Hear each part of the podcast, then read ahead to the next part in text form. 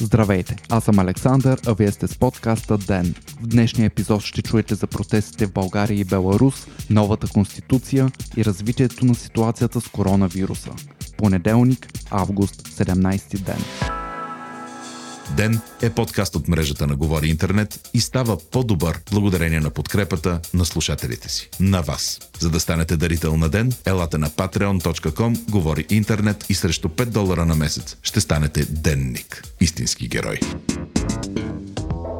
За изминалото денонощие новите случаи на коронавирус в България са 32, но при направени само 781 PCR теста. С тях общият брой на потвърдените случаи в страната достига 14 365.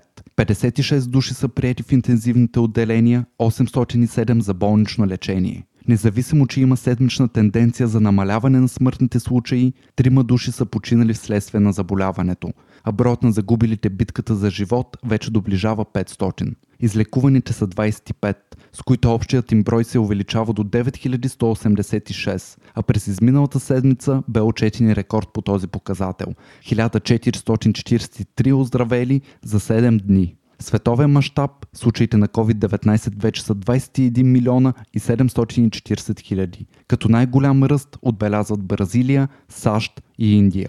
Увеличават се случаите в Италия и Испания, както и туристически дестинации като Гърция и Турция.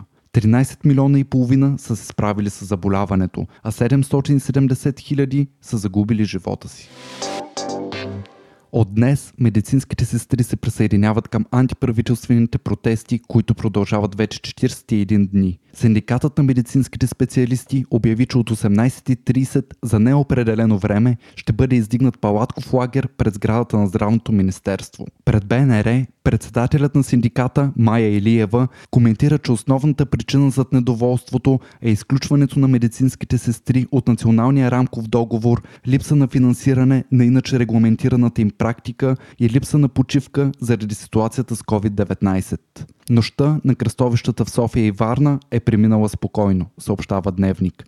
Вчера гражданско сдружение Боец обяви, че променя тактиката си и вместо блокиране на пътни възли ще ограничава достъпа до институции чрез изненадващи акции. Тази сутрин около 50 души блокираха входа на Министерството на правосъдието на улица Славянска. Влязоха в сградата и поискаха среща с министър Данаил Кирилов. В акцията участваха и представители на младежката Да България.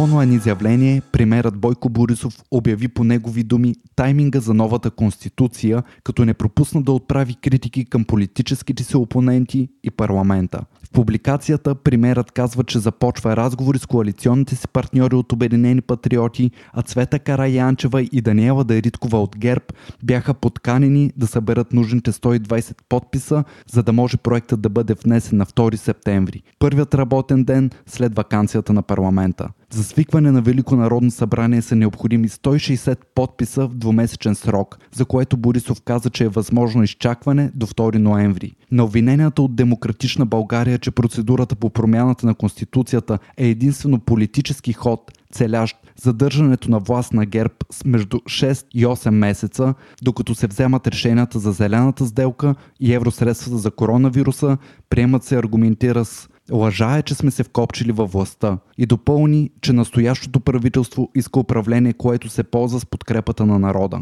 Той не пропусна да нападне и съпредседателят на Да България Христо Иванов, като го нарече цар на задколисието, чиято цел е да даде едноличната власт на президента Радев. От своя страна, Иванов обвини Борисов онлайн, че с инициирането на Велико народно събрание примерът подменя дневния ред на обществото, за да запази настоящия главен прокурор и допълни, че коалицията, в която членува партията му, няма да участва в дебата за нова конституция. Днес пред Дарик, секретарят по правните въпроси на държавния глава и бивш конституционен съдия, професор Емилия Друмева, подкрепи тезата, че събирането на Велико народно събрание цели забавяне и прескачане създаването на служебно правителство, като допълни, че президентът също ще предложи промени в основния закон, които не искат свикване на Велико народно събрание. Но това би било възможно единствено при нов парламент, а не такъв с много ниско доверие и който изживява последните си месеци.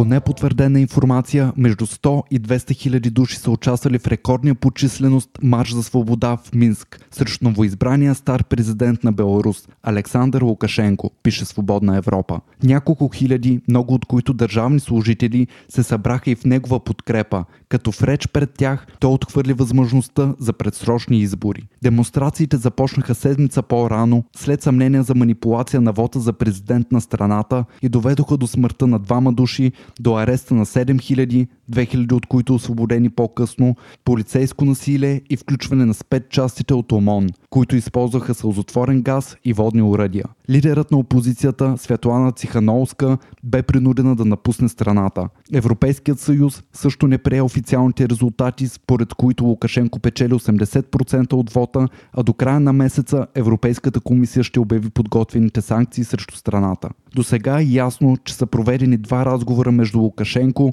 и руския президент Владимир Путин, който е уверил, че сключеното военно споразумение между двете страни ще бъде спазено. Ройтерс пише, че в официално изявление на Кремъл се говори за външен натиск върху бившата съветска република, без да се конкретизира. А самия Лукашенко казва, че не са нужни чужди правителства медиатори и че няма да дадат страната на никого. Междувременно обвинение дойде и към НАТО, а от днес до 20 август беларуската армия ще проведе учение до границата с Полша и Литва. Посланникът на страната Словакия Игор Лещения бе първият политик обявил се в подкрепа на демонстрациите, а редица журналисти от националната телевизия подадоха оставките си заради налаганата цензура, докато технически персонал от други медии обяви мирна стачка. Призив имаше от Ватикана. От балкона на площада Свети Петър, папа Франциск призова за диалог, отказ от насилие и уважение на правата и справедливостта. Той допълни, че мислите му с Беларус и се моли за Ливан и всички драматични ситуации в света, причиняващи страдание.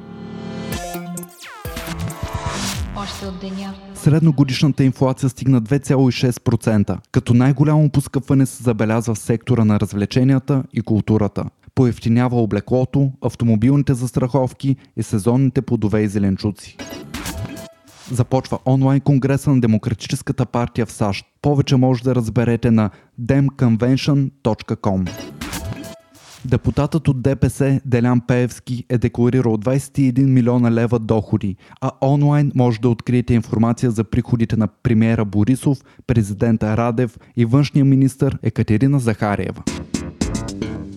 Вие слушахте подкаста Ден, част от мрежата на Говори Интернет. Водещ Александър Николов. Главен редактор Димитър Панайотов. Аудиомонтажът направи Антон Велев. Ден е независима медия, която разчита на вас, слушателите си. Ако искате да ни подкрепите, може да го направите ставайки наш патрон patreon.com. Говори интернет, избирайки опция Денник. Срещу 5 долара на месец ни помагате да станем по-добри и получавате достъп до нас и цялото общество на Говори Интернет в Discord. Ако искате да не изпускате епизод на ден, не забравяйте да се абонирате в Spotify, Apple iTunes или другите подкаст приложения, които използвате.